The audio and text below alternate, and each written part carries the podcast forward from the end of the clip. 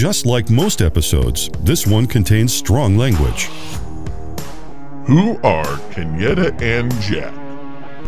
We're just friends who are Gen Xers, former Air Force brats, parents, taxpayers, and citizens of the earth. And we're here to save it, one podcast at a time.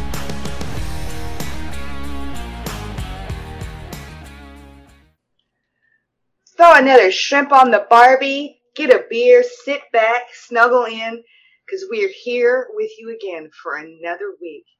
It is I, Kenyetta, and my partner in crime and co-host, Jack, and we are here for our never-ending quest to save the doggone world. We're tired. Let me just say that. We're tired. We're tired. But we're It- here. It's been a rough week.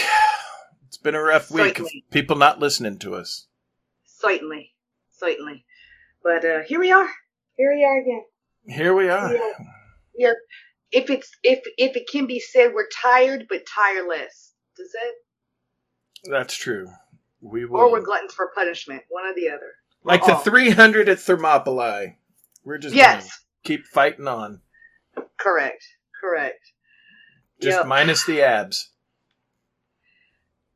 Thank God. Because I, to be honest, the first time I saw that movie, I was really distracted for half of it by all that. I was just like, "What's the story again? What?" Yeah, there, there was definitely a lot of abs. yes, a lot of abs and a lot of arrows. So yeah, we're like that. We're like that. That's right. We're here to we're here to take on the Persians and whoever else. So yeah. Exactly. Exactly. All righty then. Yeah. We're gonna get right into it. I suppose. Yeah.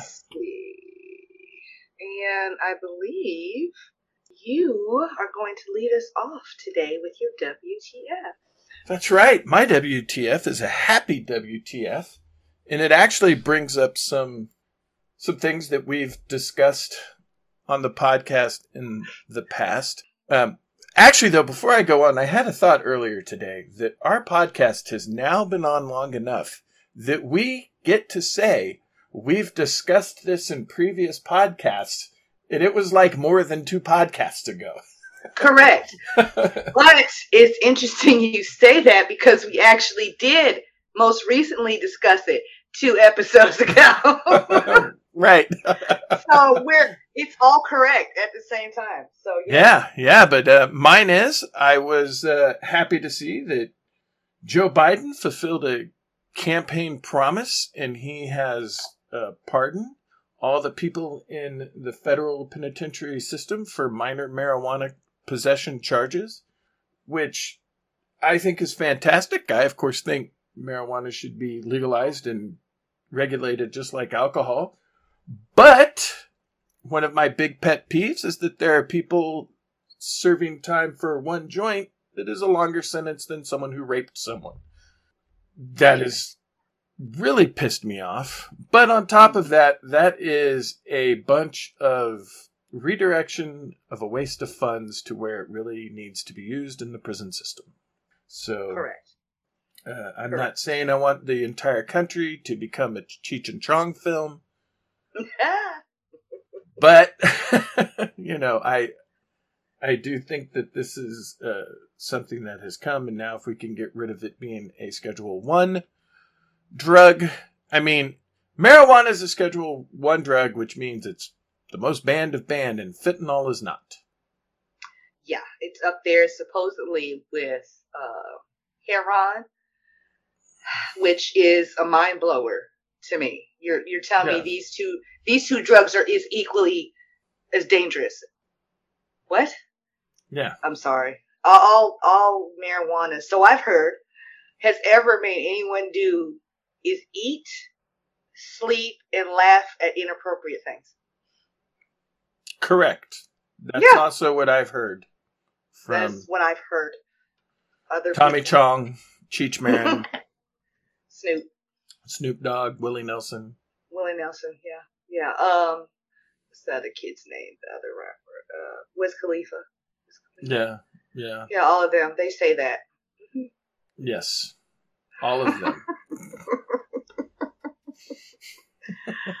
oh goodness! But that is a step, a step finally in the right direction. So. Yes. Now to get states okay. to do the same thing. Yes, they're they're slowly you know, coming on board. Some of them quietly, some of them with a lot of fanfare, but they're they're coming along. So, you know, we will see. We Yeah. will see. It's a good start. You got to start somewhere, and You do. that's a good start for me. So I'll take what I can get at this point, and Indeed. maybe now some of the funds used to incarcerate those for a stupid ass charge can go to incarcerating those with that have committed real crimes, like say over a hundred pieces of classified documents. Oh God, did I bring that up? I did. Did you? Oh my God, that's so perfect of a segue into my. Oh, this is beautiful. Go for it. I don't talk about. I don't talk about the Cheeto, the former Cheeto in charge often, but when I do, I want to make sure it's spicy. So, if uh maybe if you've been paying attention, even if you haven't, because everything apparently is news nowadays. Uh, Maggie Haberman, a New York New York Times journalist, released a book recently about the orange Cheeto, uh, called I believe uh, Confidence Man, all Yes. about every all about everybody's favorite former president, and apparently it's got a lot of tidbits. Not that I will be going out to find it. I don't. I read his niece's book, which was disturbing. I don't know that I can possibly get through another book talking about him. I don't know. I might feel differently some months down the road. I don't know. But in her book, apparently, she states that uh, Trump resented having to sign letters for U.S. troops killed in Afghanistan during his presidency because he didn't want to, quote, attach his name to a war he disliked. I, you know, nothing surprises me with that guy, especially after, you know, commenting that he doesn't like POWs because if they were real men, they wouldn't have been captured, or Sure. however it was he phrased that. Yeah, uh, when he was talking shit about McCain. Yeah. I mean, so that honestly doesn't surprise me, but at the same time, It does and it doesn't because, uh, as I, I imagine multiple people have said countless times, it is not all about him. But apparently, because he was not fond of it, because it was an unpopular war, he didn't want to sign off on these letters. Um, dude, it was a part of your job. It's a matter of common decency. Yeah. Are you kidding me? But I don't like it, so I don't want my name attached to it but you sure were eager to sign off on them letters that went out for everybody's rebates a couple years ago.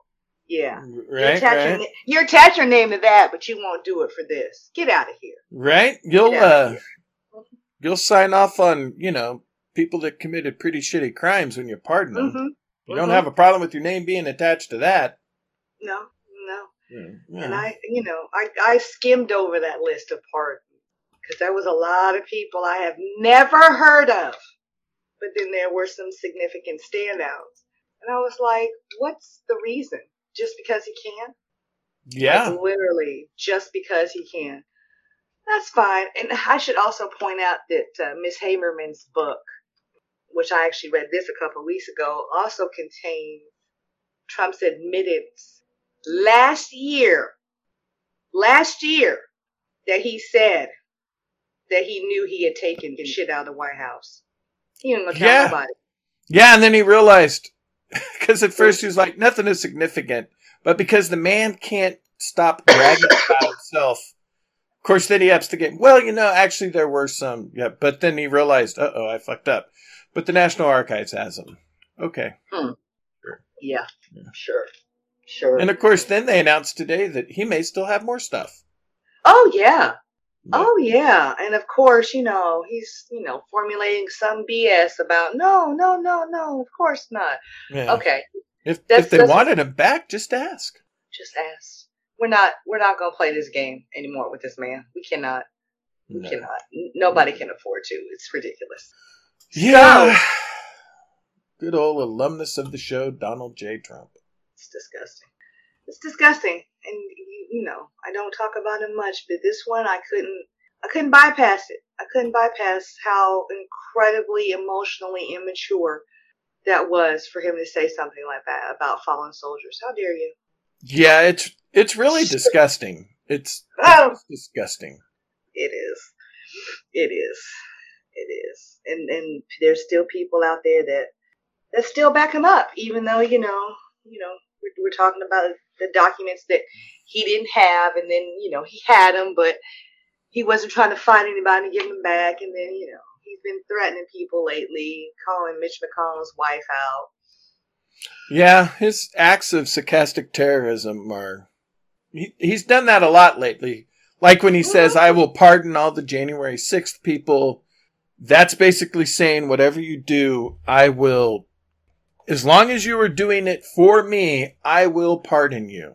He's just Mhm. basically saying, do it again. And then the whole, well, if I get indicted, there might be some people that aren't happy about that. Once again, another case of that. And then the whole. Mitch McConnell thing is another case of that. But yeah, go on. He's a guy that's all about law and order, Oh yeah, which Oh, he said yeah. today in a speech. sure, sure. I don't know what t- laws he's talking about or order, but because Yeah. they're not any i don't think there are any that you know we actually operate off of in this country but go off. Go off. Oh man. I'm i'm sick about it. I'm sick about it. But there it is. There it is. So we're gonna we're gonna get out of that cesspool because I, I feel stinky already. All right. I I agree. I agree. So let's let's move on, shall we? we shall All right. Key and Peele, it seems to me, is like the result looking at SNL, looking at Mad TV and going, we could be doing so much more and, and we could approach this differently that, that I would have just assumed that you were plotting and planning the whole time. Kudos to Jordan. It was Jordan who was plotting and planning the whole time. Interesting. Okay. Jordan, I know, felt fettered at Mad TV.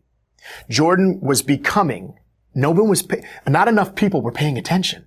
There were some people paying attention, but not enough people were paying attention that the greatest sketch writer of the 21st century was building his chops on that television show.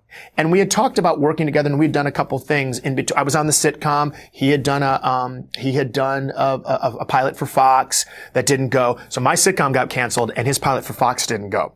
And our manager said, would you guys be interested in doing something together? Cause I've got a situation that I think I can leverage. And we did. And then he and I used to meet and we would, we would perform sketches to the point on the table read days to the point where all the writers and some of the producers would get super excited to see us perform our sketch. Does that come from an improv background? too? Absolutely. Standing and interacting with each other, always better than reading it on the page. Always, always, always, always. So when you guys got the opportunity to, to write your own sketches for Key and Peele, how much space would you leave for that very kind of thing? In the beginning, in the first season, we didn't leave much space. We didn't improvise a lot in the first season. you didn't. Jordan said, I want finally to be get, now that I've been given the opportunity, I want you and me to sit here and write bulletproof sketches so that we get lauded for r- good writing. And so I He was is like, a planner. Oh, he's a planner. He's, He's a a chess plotter. player, a plotter, a chess player, a stra- all in a, I'm not, not pejorative, in a good way. Yeah. He was the one saying, let's make it bulletproof. Then we sat down. He, I sat down with him one day and said, look, buddy, we've got a skill set that I think we can be utilizing more. You and I, I believe we are magic together when we're together and we're improvising. We've got to spend more time having fun. And I would say in the history of Key and Peele, a lot of the scenes that seem to really crackle for people are when Peter locked off a couple of cameras, wide here, punch in here, punch in there, action. All right.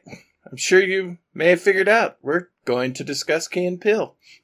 Yes, we we are on a roll the last couple episodes, so we decided pretty much on the fly after after finishing up our last episode. You know, we want to we want to dabble in, into some comedy, and it's it's all relevant. It's all relevant. So that's that's what we're gonna do because we can do that. Yeah, there uh, there'll be a couple more clips. That's from the Sam Jones interview show. I believe it used to be on A and E, um, but it's a great interview with the key half of Key and Peele, Mhm. and um, I thought that was just sort of a fantastic way of introducing Key and Peele. And who better to do it than him? Because I just felt that was better than we would have been able to say it. on I mean, How We Started, absolutely. so. uh, the fact that he said that they were they did magic together, like that's accurate. That's Yeah. the most accurate way to put the work that they've done together, and and and since then, I think. But yes, absolutely, they are just. And it's funny that Sam, the host, he mentions. I think that's him that mentioned Saturday Night Live and Mad TV, and I'm like, Yes, yes. Okay, but you're not mentioning, you know, in living color, haha, or um, what's the other one's in my head? Chappelle. You're not mentioning those because those are directly influences to Right. that show. I mean, you can not that they're not that King Peele ever copied them, but you can see the influence in there and the, the boundaries that they push. So it's in there. Right, It's right. definitely in there. I think it probably has to do with the fact that they were cast members of Mad TV. Mm-hmm, hmm hmm Yes. Since it was more about them and their career, and I think that's probably probably why, if I had to guess. but he he summed it up pretty well about how they they work together because you can look at them and tell that even though it's not a live show i can't imagine how many times they broke character in some of those skits because just thinking about some of them Oh, like the yeah. one the, the one that pops in my head i'm jumping ahead i'm sorry Oh, that's fine. the one that pops in my head is the two the two ladies at church talking about taking down Satan.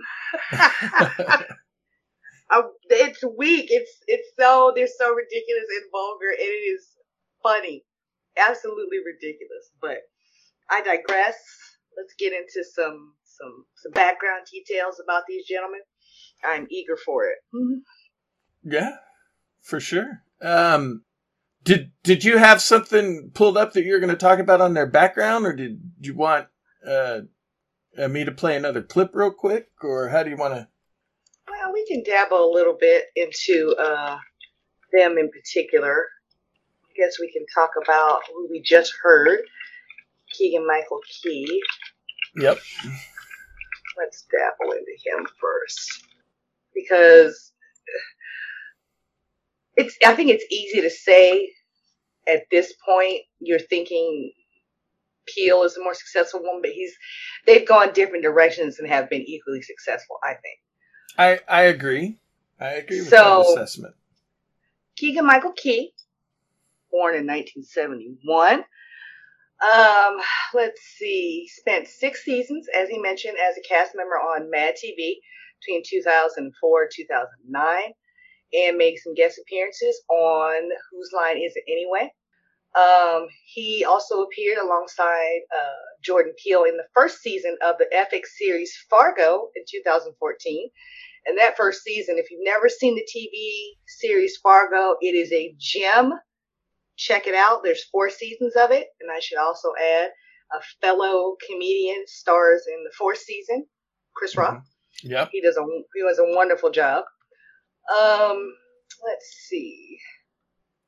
Let's see. Key was born in Michigan, and if you didn't know, both him and Peele are of what they call biracial heritage.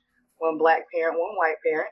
So that makes their their their takes on on things. Um, I won't say more interesting, just from a different slant. I, I admit I was I was surprised when I found that out because I didn't know that from the jump when I first started watching the show. I was like, oh, okay. That's actually. Um, I'm glad you brought that up. One of the clips I have is actually uh, him talking about that and how uh, code switching was sort of part of their uh, part of their life Yes. and how it was part of the show. Um, Mhm. So I don't know if you want me to go ahead and play that real quick since it's what we were just talking about, or oh, sure, sure. okay, cool. Here we go. This is about another minute or minute and a half, I guess. Here we go. It's funny you say you got your 10,000 hours between the age of, you know, three and 10. yeah. I wonder how much you dealt with fear during that part of your life. I think every, like, using the, like the concept of code switching, which is a big theme that run, certainly ran through Key and Peele. And I think runs intrinsically through both me and Jordan's life is that everybody just chose what they're, mo- we all do code switching for survival, simply for social survival. Right. And I would imagine your situation was confusing because you were probably seen at school as one way and then you'd come home and, and Oh yeah, cut back 30 years ago. I came home and I, from school one day and I was like, um, um, yeah, ma, I mean, how, how you want me to help you with a dinner? You want me to help you with dinner? My mom's like, what are you doing? What, what? Why are you talking like that? My mother just said, why are you talking like that? And I just, you're stuck between these two worlds because all I want is to be comfortable and accepted. So I need to be accepted by you and I want to be accepted by them. So they're going to talk like this and that's how their parents talk. That's how they was raised. So that's how you're supposed to speak. And my mother would then say to me, but don't, you're not, you're not using proper English. And we live in America and I need you to use prop, I would really appreciate if you use proper English. You don't need to talk like that, honey. Just be yourself. Yeah. Easy for you to say, ruddy complected white lady from Northern Illinois farming community. You know what I mean? That's where, but then she had her own, her her own situation when she was younger in that, in that element. Well, it's, it's, it goes back to the idea of when you're a kid, y- you have certain things that are your truths and then you look back and they're incredibly naive. And I would think that for you with, with all of that going on, you probably carried some inaccuracies for a while about life that had to be worked out. I mean, is there a good example of that? Well, I remember saying to my a professor, so this would have been, I was in graduate school and I said to my professor, Oh, I want to be in Hamlet really bad and I want to play Horatio. And I remember my professor saying to me, why Horatio? I'm like, well, he's his best friend. I feel like that, that's who I am. I'm the best friend guy. I'm the good time guy that everybody likes. And he goes, but why couldn't you play Hamlet? And I go, I don't, nah. But why? Why are you, why are you not, you're getting the same training all these other actors are. You're handsome. Uh, what? No. I'm the funny guy. Shut up. No, no, no. You're handsome and you're vibrant and you could play the lead in a play, especially the most important play in Western civilization. You could play Hamlet. I wanted to punch him. Stop fucking with my mythos. Right. I want to, no, I don't want to push beyond my comfort zone. I want to stay here. I'm Horatio. I'm the fifth lead in the play. I don't think you're the fifth lead in the play. I think you can play Hamlet. He wouldn't shut up. Kept on talking. Why can't you play Hamlet? Why can't you play Hamlet? Y- you know, and and that's another story. I had just made up in my mind, I'm never going to be as good as these other people, and so th- it's okay that I don't get the lead. No, it's fine. It's fine if I don't get the lead. Hmm. That is um that is a tricky thing to try to work around when you grow up with that mindset. And it's Yeah. interesting to hear him say that and then to see him perform. You would never know that he was played with those kind of self doubts. That's that's something else. Yeah, I think it's important to hear. Yeah. Too, oh yeah, definitely. Your end product isn't, you know, it's not where you start. And he may have felt that way, but he's definitely, his professor was correct. And Mhm. thank God his professor told him that. Oh yeah, definitely, definitely that because we would have been deprived of some solid comedic genius, and that would have been the the world would have been poor for it. So Yeah, exactly. but yeah, and definitely, And once again, I he is such a. I see why he's so good at improv hmm and acting in general. Um, the way he communicates ideas is so elegant and on point and oh yeah, thoughtful, and I, I, I obviously am not that elegant when I speak, so maybe, maybe that's why I appreciate it. I mean, I mean, you, I think I think that may be like a characteristic you grow into when you do the kind of work that he and, and Peele and um, other comedians like them do, improv comedy sketches. I think you kind of grow into that. So it's I love hearing him talk those kinds of things out. It's it's something else. It's something else. But um, let's see. During or more like after his time on Mad TV, he starred in some movies, obviously. Um, mostly like small roles, cameos, things like that. Um, I'm seeing here, and I remember now, uh, he was in a movie called Due Date back in 2010 that had uh, Robert Downey Jr. in it. Hilarious, and he he plays a a, a new father, I guess at the uh, I think it's at the hospital or something like that because Downey Jr.'s wife was expecting. He's trying to get home before her due date, so on and so forth. Right, right. Um, Key was also in had small roles in Horrible Bosses 2, Pitch Perfect 2, uh, Vacation, which was the updated National Lampoon Vacation movie that came out in 2015. The one with Rusty. Yes. he also did Keanu back in 2016. I think some people had concerns about what that was supposed to be, but you know, I, everything is for everybody. You can be a genius, but nobody's 100%. That's all I'm going to say. That's all I'm going right, to say. right. He's done some voice work over the years, including um, Hotel Transylvania 2. And Hotel Transylvania movies are really cute, by the way. Uh, part 2, Part 3. He also did Toy Story 4, um, the live action version of The Lion King, um, and again, the most recent Hotel Transylvania that came out this year, voicing the same character and a lot of also has had a lot of work in television. Um, again, mostly small parts or cameos. Um, I mentioned earlier he and Peele played FBI agents in the first season of Fargo, and they were absolutely hilarious because they were so absolutely useless. It was funny.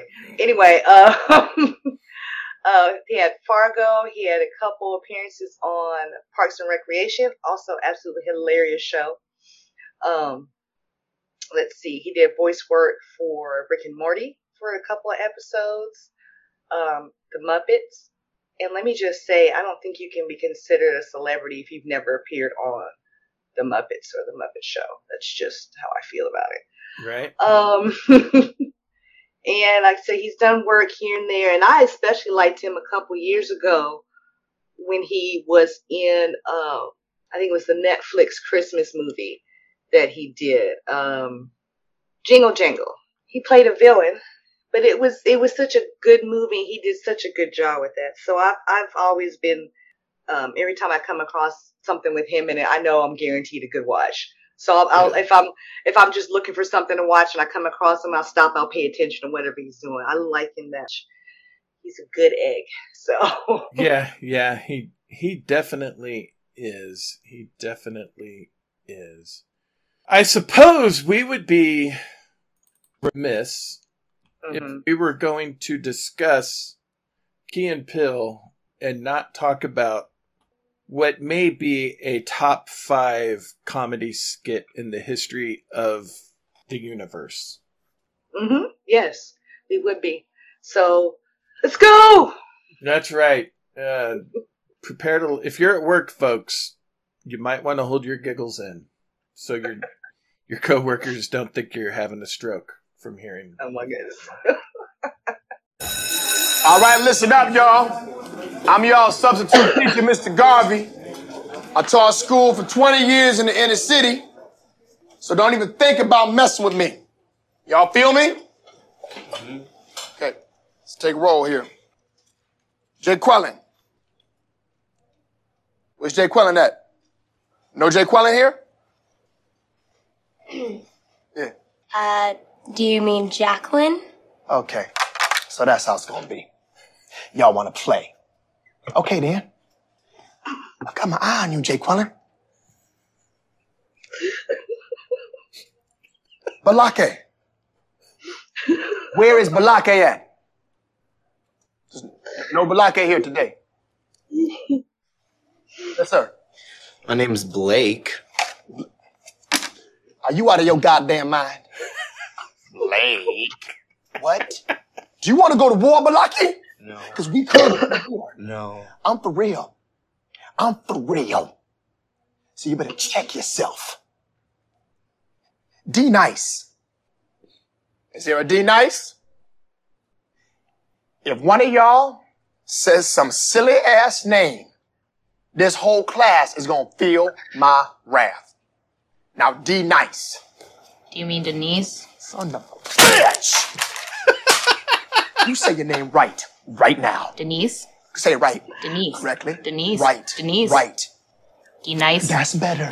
Thank you. Now, A.A. Ron, where are you? Where is A.A. Ron right now? No A.A. Ron, huh? Well, you better be sick, dead, or mute, A.A. Ron. Here. Oh, man. Why didn't you answer me the first time I said it, huh? Huh? I'm just, you know, I'm just asking, you know, I said it like four times. So why didn't you say it the first time I said A.A. Ron? Because it's pronounced Aaron? Son of a bitch! You done messed up, A.A. Ron. Now take your ass on down to Oshag Hennessy's office right now and tell him exactly what you did. Oshag Hennessy! Principal O'Shaughnessy? Get out of my goddamn classroom before I break my foot off in your ass! Insubordinate and churlish.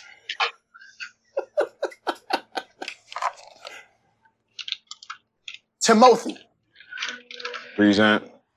thank you. And in case you've ever wondered what the hell churlish means, it basically is being rude. but you gotta you gotta acknowledge the pure irony in him in him calling anybody rude. when he broke a clipboard in half because he cut, he thought the kids was messing with him. I know, I know, I know. Woo. Yeah. Um, the next thing I have is actually him talking about uh, that skit on um, on the Sam Jones uh, program and why it works out the way it does, it, which explains his his genius. Because um, they're both geniuses. I don't have as many interviews with the Jordan Peele half. They were surprisingly difficult to come by that weren't talking about his recent slate of horror films. So that's why it's more of a Key heavy side or, or, or program.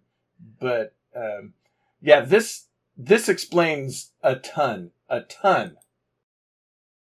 There's this great quote about improv of you, you and I'm, I'm sure this is the first thing anyone latches onto, but I latched onto it, which is uh, first you you get you get up in the air and then you build the plane. Right, exactly. Or the other, the other, the other, uh, the other uh, saying is uh, jump off the cliff and figure it out on the way down. People think that improvisation is moving forward. What improvisation really is, it's walking backward. And while I'm still looking at you, like right now, I go, "Oh, I'm here with Sam Jones." Now, as I back up, I see there's a light there. Oh, what's the light? Oh, that's a set. Oh, I'm on a set. Oh, so Sam Jones must be a person who works on a set. Then I keep backing up. I see this chair. I see that chair. I go, oh, he's an interviewer. Then I keep backing up to Nate and I go, oh, that's the sound man. What's this room?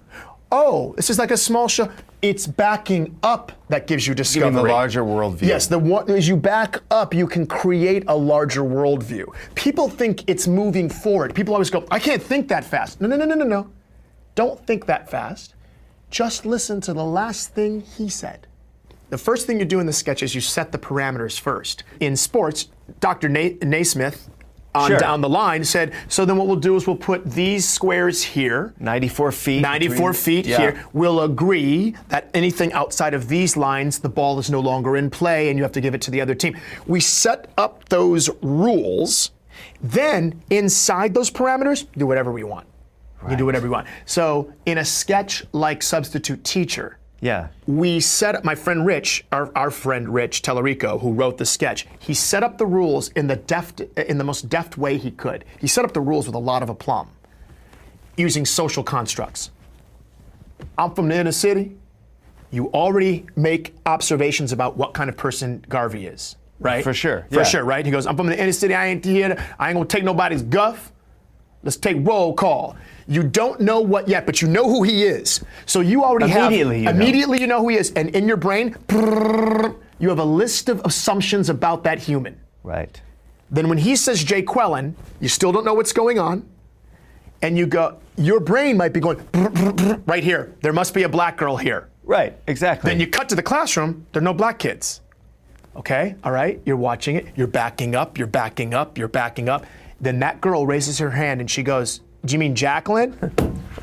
all right, Jake Quellen, you, right? There, those are the rules. We just set up the rules, right? And then all I do is play basketball for the next four minutes. Balake, D Nice, A. Aaron, Oshag Hennessy, Timothy. Right. It- you, you go, oh, I know the rules. The audience goes, I know the rules. And then we delight in how we play the game.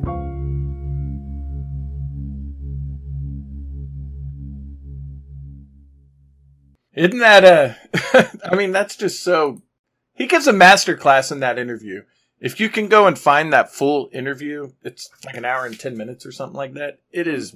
It is worth it because it's a master class in acting, improv, all of it. It's a master class. I, I, I believe it. Just from that little bit, I absolutely agree. I, I really do need to dig in a little more and hear more of their their interviews because I've I've heard I've actually heard more interviews with Jordan Peele, and that was even before his first movie came out.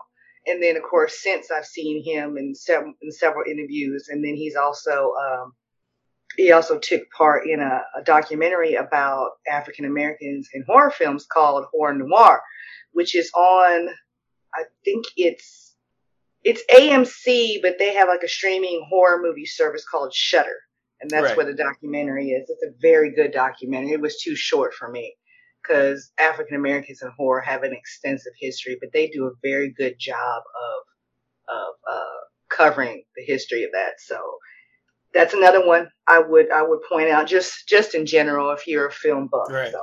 Yeah. But yeah, for sure. since, since we're talking about uh, Mr. Peele, you know, and I don't, I don't know that I, I don't know that I need to go over a whole lot because in the general public, his name is more out there than Key is, which is unfortunate because you know, as we mentioned, they're equally talented, but. Um, his background is, is a lot the same, starting out on Mad TV as far as, you know, big exposure. Um, he spent five seasons on there as well. And it happens that he and Key were actually competing when they auditioned for Mad TV. They were competing against each other, but it was decided to add both of them to the cast. And again, I'm glad they made that decision because we would have been at a loss had we not had them together like that. Um, Yes. He was on Mad TV from 2003 2008. And then afterward, let's see, of course, he's got a lot of smaller parts in movies, but he spent a lot of time uh, as writer and executive producer on a lot of projects. Um, Which he's still doing now. I mean, He is. Oh yeah, definitely. He's got. Let's see. He did an episode of Drunk History, which is funny as I don't know what. oh yeah, He did some uh, voice work for Robot Chicken and Rick and Morty, which were on Cartoon Network, uh, Bob's Burgers, Big Mouth, which that wasn't my thing, but hey, everything isn't for everybody. But um, and of course, he had what I thought was a pretty good reboot of Rod Serling's The Twilight Zone. Two Yep. seasons of that. Um, had some very interestingly updated and relevant uh, episodes, and he actually had an episode of that where he redid an old episode of Twilight Zone, which was I think it was the Nightmare at Thirty Thousand Feet, and he redid it. He re- updated it and rebooted it, and it came off so well. Um, and again, he spent a lot of time not just acting in these things, but also being behind the camera. And of course, everybody at this point knows the three movies that he's directed on his own. Um, but he's also been executive producer on a handful of things in the most recent years. BlacKkKlansman, excellent. Um, the it wasn't a reboot. If you've seen Candyman, the 2021 version, you realize it's not necessarily a reboot, but he was an executive producer of that. Um, also, executive producer of this year's Honk for Jesus, Save Your Soul, with the outstanding Regina Hall and Sterling K. Brown. All praise due. Um, so he's been a very busy man. They both have been, but Peele has found himself doing a lot of the behind the camera work, uh, more so than uh, he has. But again, equally successful, but they've just gone on different paths at this particular point. And I I know I can speak for you when I say we're fans of all of it, so they can do what they Yeah. want to. Oh, yeah, yeah, for sure. they can do what they want. Yeah, yeah. No, definitely, definitely. They're. I was so sad when they ended their show. I Oh, understand yeah. why they did. Yeah, it's probably better that they left on top. To be Mhm, honest, mhm, mhm. Yes, definitely. Because there there was actually a point, especially during the last season, where you can see uh, they they made some format changes to how the show was um, was being produced, um, especially like with the opening, the opening of the show, where they had like the fading in and out pictures, and they had the theme song, and it was like a direct pull from. Um, oh, what was the show? Uh, uh, uh, HBO, True Detective. Mhm, They yeah. they they pulled the style of True Detective, which was an awesome opening credit sequence, but you could tell there were a lot of changes going on that very last season. So they were still good, but I think I think what we saw that last season, they were kind of like slowing down to a certain extent, and that's fine because wherever they want to evolve to, again, we're fans for it. So as you as listening Yeah. fans, you can already tell. So hmm. when you're i think when you're that creative and talented as they are even though it was a skit show and it was always different i think that they probably maybe kind of got where they were ready to move on not bored Yes. i'm not saying they were bored with it hmm but i think they were ready to okay we've done this thing now let's go and do another thing you know creatives are like Yes. that yes, definitely, definitely. So, um, one thing I do probably need to throw in here, uh, Mhm. we obviously claim no ownership of any of these clips that we are playing, and we are, we are playing them for educational purposes because we're educating you on how freaking funny they are. Absolutely. So keep it in mind, listening Yeah. audience. So, uh, hopefully, the person I'm I'm going to play this other thing because it sort of plays in with kind of everything we've been talking about. Um, and hopefully, where this clip comes from, hopefully, a certain uh, Conan O'Brien's people don't find out that we're playing this clip. So, but I think it, it's another great example of of the genius of them. You guys met on Mad TV, and you were you were cat. That's right. That's Somebody fine. saw Thank you. There's Yeah. a- there we have A single solitary fan in One audience. single solitary event. No, no, no, no. They're just very shy. Unless it's about Catholicism, they just keep it Oh, under wraps. Uh, you guys met on Mad TV. You, you were you were sort of cast for the same spot. Is that r- fair to say? I think that you That know is fair to that say. was that's kind of the perception is you know the there's you, you got two black guys coming into a sketch show That already has a black guy on it. that already had a black That's guy. right. Aries yeah, Spears. That's Aries right. Spears, you Aries know. Spears was on the show, and so you thought there was just going to be one. I Opening. think yeah I thought I was going to get at the end of that season. So uh, but we started writing together during that period, and uh, he's like the energetic one out of the two of us. Yeah, if you haven't noticed already. Right. Right. So for me, it's kind of like, you know, when you see like a shark just swimming in the water and he's got that little fish kind of sucking onto the side of it, just waiting for little pieces of food to float off? That's me. That was me. You've attached yourself. I've attached Very myself. nice. Now you uh, you guys write sketches together. You refer to them as dooks. D O O K, not D U K E. No. Oh, I misunderstood. Yes, okay. yes. That would be it's way much too more elegant. scatological than you thought. Yeah. So you're putting down your own humor, really, when you Yeah. uh, when you do that. Yeah, you want to put it down before you pitch it. That's, uh, that way. You don't want expectations that get too high. You know, Yeah. that's what we've found over the years is a writer will come into the room, and I, I mean, I've been in comedy a long time, and when a writer comes in and goes, wait do you hear this. it's usually the worst. There's no way it's going to get a laugh. Yeah, you can't live You want to to lower You can't walk in a room saying, "Hey guys, I'm about to roll some diamonds." Right. Better to drop a dook than roll throw, a some, diamond. throw some gold nuggets down on it. Right, yeah. No, you can't do that. Now, your show has grown in popularity. Your fans are sharing bits online. You think that's helping the show uh, catch on with young people? Immensely, yeah. I think a lot. I, I, young people are. I mean, we've gotten lots and lots and lots of hits. We're, it's getting it's getting crazy now. It's like it's like 300 million hits online Yeah. of all of our sketches. And we, we also, you know, we love, because we also appeal to like the parents of the young people too, which is great. We're kind of like crossing the family bound, you know. Yeah, like they're, they're watching the show together. And what's interesting is when you see younger people, that, that, that- and they see us, or the people that are sharing the, uh, the videos, they're always like, "Oh my God, Key and Peele, Key and Peele," and then they go on their merry way. But if you're an older African American male and you like our show, the reaction is very, very different. There are fans. There are fans. They like the show, but it's always like, you know, all right, young buck, how you doing? It's good to see you, Doing man. all right. Hey, I want you to know, hey, I enjoy the show, man. I enjoy the program. But tread lightly. Okay. yeah. Tread lightly now. To do some racial material. And the older and blacker our fans are, the more they'll have to say to us. This is true. It's like the longer the conversation will All right, go. young buck, keep it up. Keep do, keep doing what you're Yeah. doing now. Don't All get right. it wrong, okay? All right, you, you, All right. Hey, you're doing okay, man. All right, it's nice to see you, okay? All right, nice hey, to see brother, you too, you man. ain't on thin ice.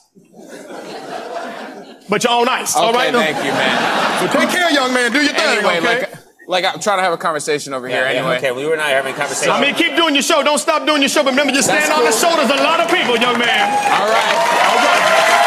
Sorry about that. That's okay. It's important that you keep calling me. Yeah, well, you know, it's a one-on-one. Keep doing your show.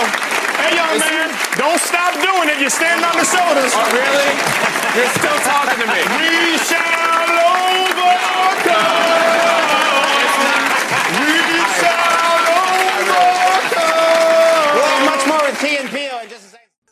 So he was, um, he was walking through the, you know, the audience exiting through the door at the top as he was doing the, you want ice? the we shall Yes. overcome bit, but, um, yeah, and then oddly enough, I know what kind of conversations he's talking about. I've never had a wildly popular uh, skit comedy show, but I have I have heard and been involved in those conversations where I enjoy what you're doing, but watch yourself. You, it's a thing. It's a thing. It's a thing. yeah, Funny. yeah.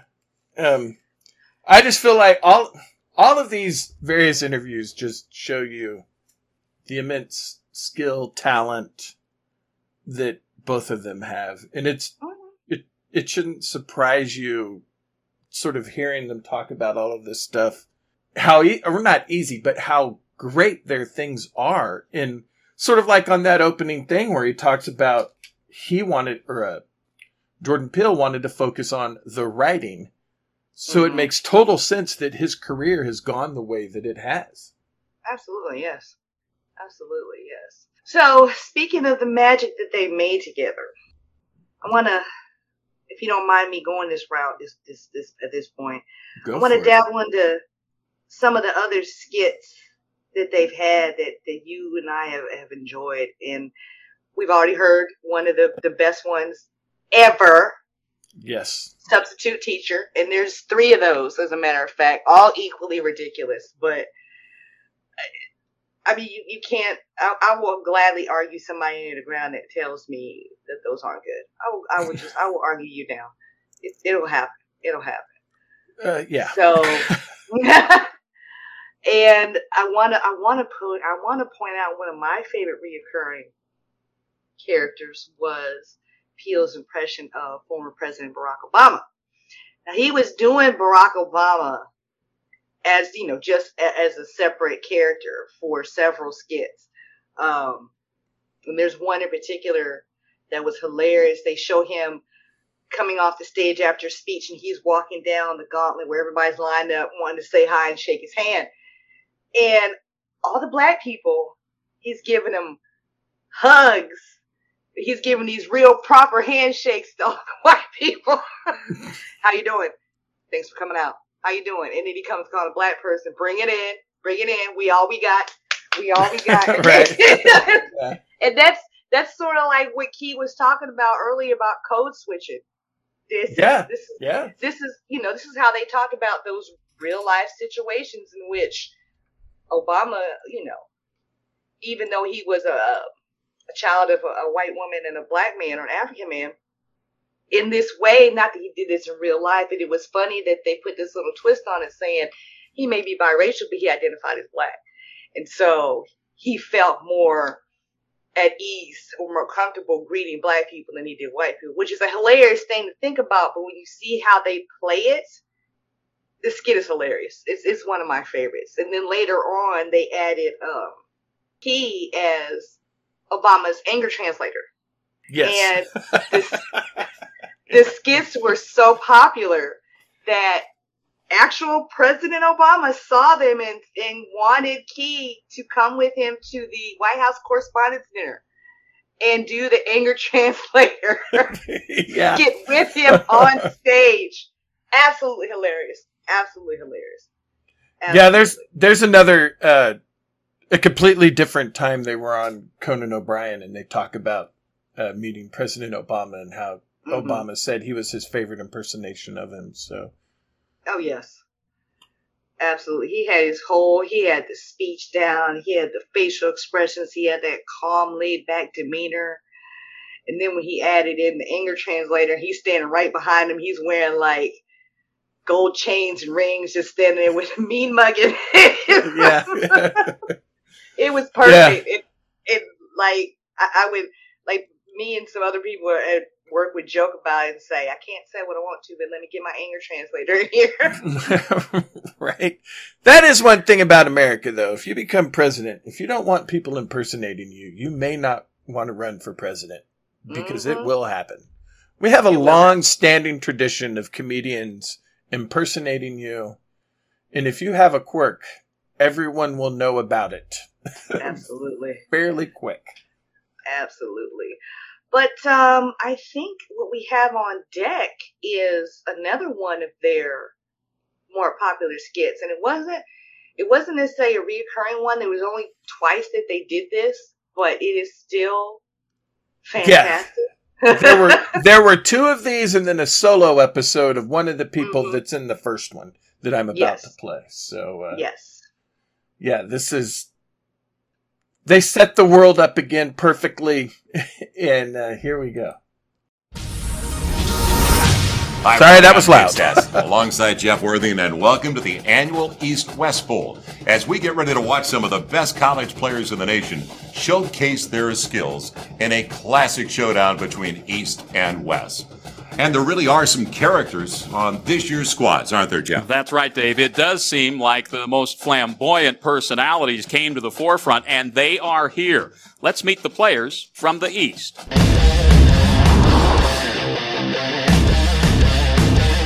Demarcus Williams, University of Georgia. TJ Jackson, Wayne State University. Tavarius Smith King, Merrimack College.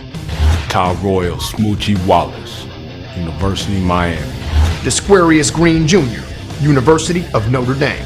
Ibrahim Moizus, University of Tennessee at Chattanooga. Jack Marius Taktheratrix, Michigan State University. The Isaiah T. Billings Clyde, Coastal Carolina University. The Jasper Probenkruk III, South Carolina State University. Lee Oz Maxwell Jilliams, East Carolina University. Javaris Jamar Javaris and Lamar, University of Middle Tennessee. Devoyne Shower Handle, University of Southern Mississippi. Hingle McCringleberry, Penn State University. Le Carpetron Duke Marriott, Florida Atlantic University. Dinklage Morgoon, University of South Florida. Xmas Jackson Flaxen Waxen, California University of Pennsylvania. We're going to be looking for big plays all game long from Tyrol Smoochie Wallace. And let's not forget the tight ends, Ibrahim Moizus and Hingle McCringleberry. They've both had amazing seasons. That's right, Jeff. Now let's meet the players from the West.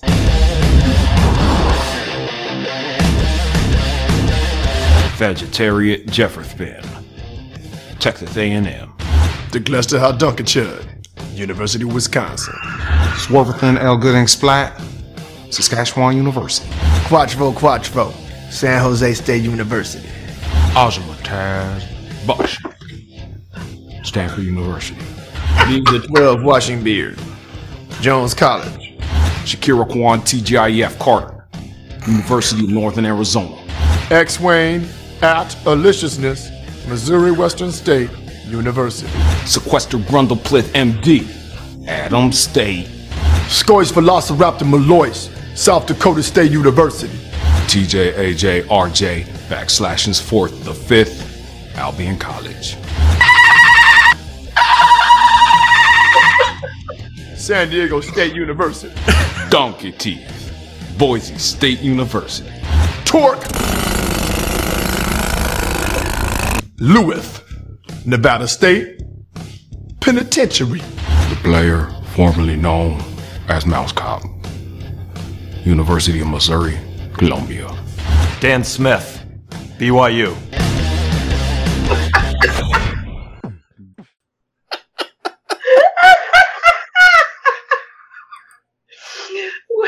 when you're listening to it without seeing it, like you're really paying attention to the names, I'm just, I'm laughing like I've never, I haven't seen it like 20 times over the years.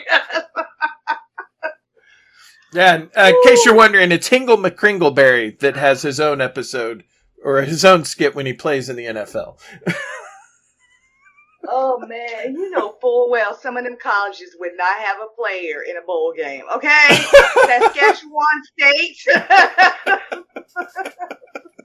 the one dude. oh man. San Jose Penitentiary.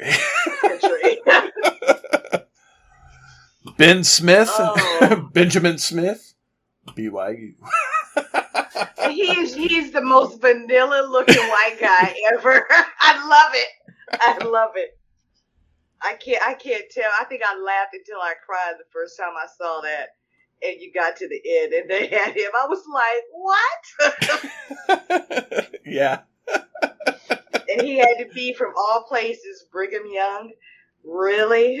Well, I mean, that is the the whitest place in America, probably. I mean, it's I would I would put money on that. I would. I would. But that's just that right there is I'm gonna go with what you said earlier. It, it had it's one of the funniest ones in the history of televised comedic shows ever. And I will fight somebody who says otherwise. I'll do it. Yeah. do it. Yeah. And once again, you know, he when he was talking about how because it set up this world, but because we all sort of know sports and everything, that's why it plays so perfectly. hmm Definitely, definitely, and that's I mean, and that's exactly what you see when you when you see them big deal bowl games. All the players with these, some of them even get like you got if you got the top players, they even get like little mini profiles, and you see them actually like running back and forth across the field. Now it's all it's all a big deal nowadays. But that right there, they they hit the mark on that one. They really did. They yeah. really did. Yeah. I want to mention another skip that kind of um, taps uh, what they a lot of what a lot of a lot of what they they talk about anyway. The absurdity sometimes of you know racism. The skit is the zombie apocalypse, and he and Peele play two guys that meet up. You know, running from the zombies, they meet up in the middle of a neighborhood, which from all appearances looks like it's predominantly white all of a sudden they're freaking out because they see one of them coming toward them. And all of a sudden the zombie makes an abrupt turn and goes the other way. Yeah, I know what you're doing. Yeah, it like goes around the other side of the street. Yeah, goes the other side, and they're looking at each other, and he's like, "What the heck?" And all of a sudden, they hear music, and they go around, you know, around the side of one house. There's about two dozen black people back there having a barbecue, and that what's explained to them is that they're in a white neighborhood, and the white people are clearly racist because they want to attack black people. So they're safe in the zombie apocalypse. damn racist zombies. hilarious, absolutely hilarious. Yeah, And it's, it's interesting that they um that skit is interesting, oh, and I don't know whether or not it, it directly influenced anything, but there was a movie, a horror movie that I had seen a few years ago, um, about an indigenous tribe somewhere in I think it was Canada that during the midst of a zombie outbreak, they discovered that they're immune to the zombie virus because of their indigenous bloodlines. And I'm like, huh. And, then, and it reminded me immediately of this skit. Like, that's an interesting turn to take with something like a zombie apocalypse that you are immune or you are safe basically because right. of what you've inherited. It's a weird concept, but it works. It Yeah. really works. They make it work, and it's hilarious because these people are safe as houses in this backyard with the music on. Because you know zombies are attracted by sound. They're back there blasting music, laughing it up barbecuing. Hey, come on back in here. Oh, what the? They want to attack us, huh? Perfect, absolutely perfect. Yeah.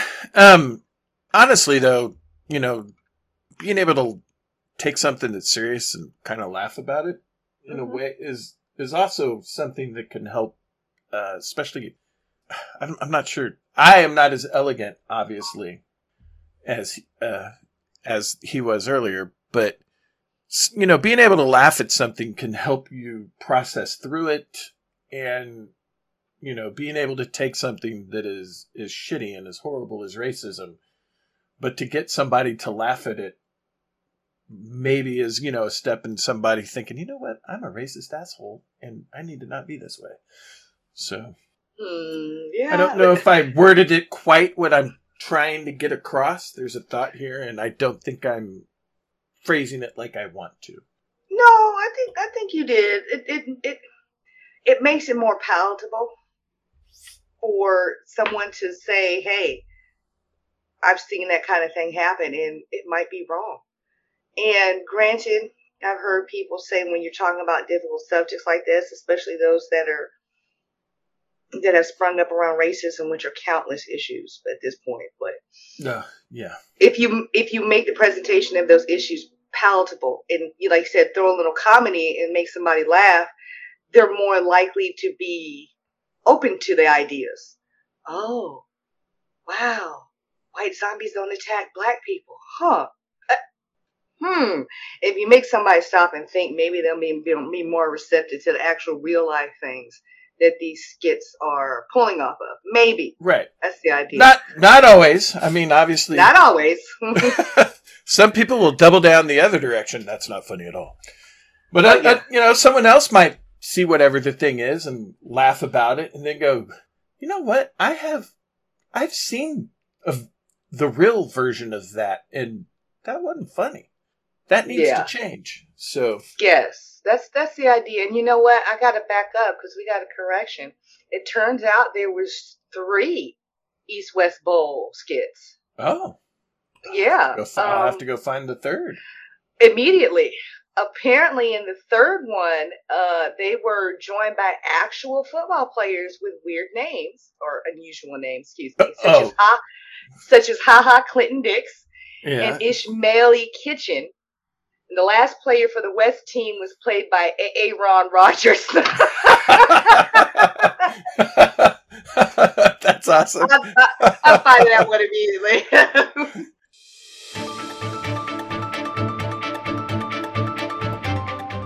Editor Jack here from the future. Uh, there was just a bit where the audio didn't record right. It was messed up, so we jumped ahead about 30 seconds. So that's why it seems a little weird here.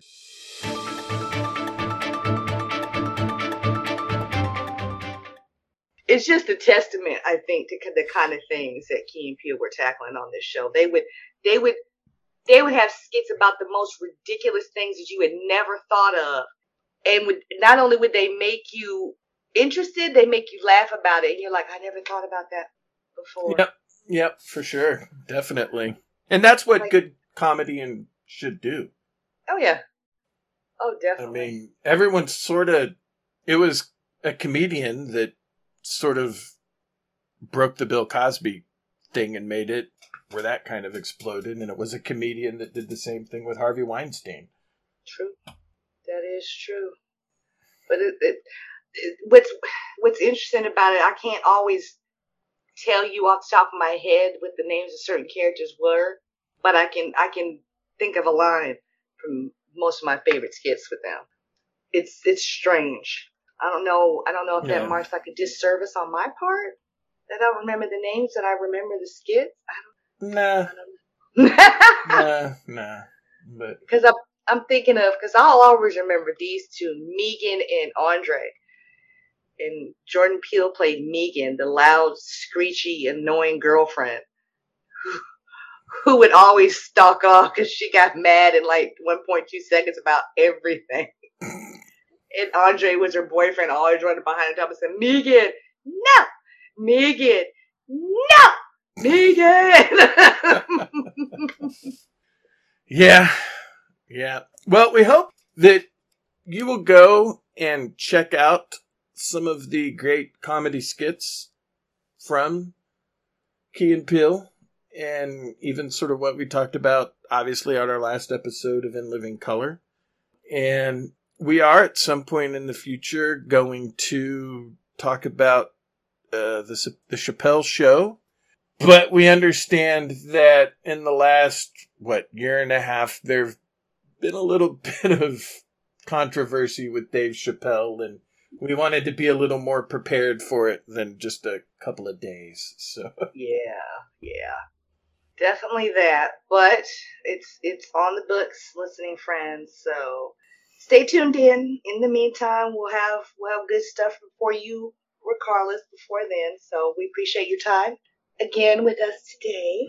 We we definitely do, and um, you know, try not to be churlish with the people you meet in this world. Indeed, because it's hard enough as it is. Hmm. That's right. we don't need any churlishness. Bye, everybody. Bye.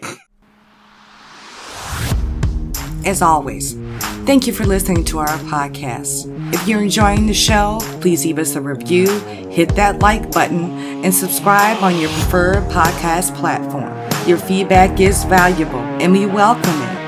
If you would like to contact, connect with, or just want to see what we talk about between episodes, you can find us on Facebook under our podcast name, on Instagram at K-A-Y-A-N-D-J-A-Y-S-T-W, our website, podpage.com slash Kenyetta-Jack-Save-the-World, or email at k.j.savetheworld at gmail.com. If you would like to learn about and contribute to our chosen charities, you can do so at Service Dog Project at servicedogproject.org and Black Women's Health Initiative at bwhi.org. Kenyetta and Jack Save the World is a product of Hyper Focus Podcasts.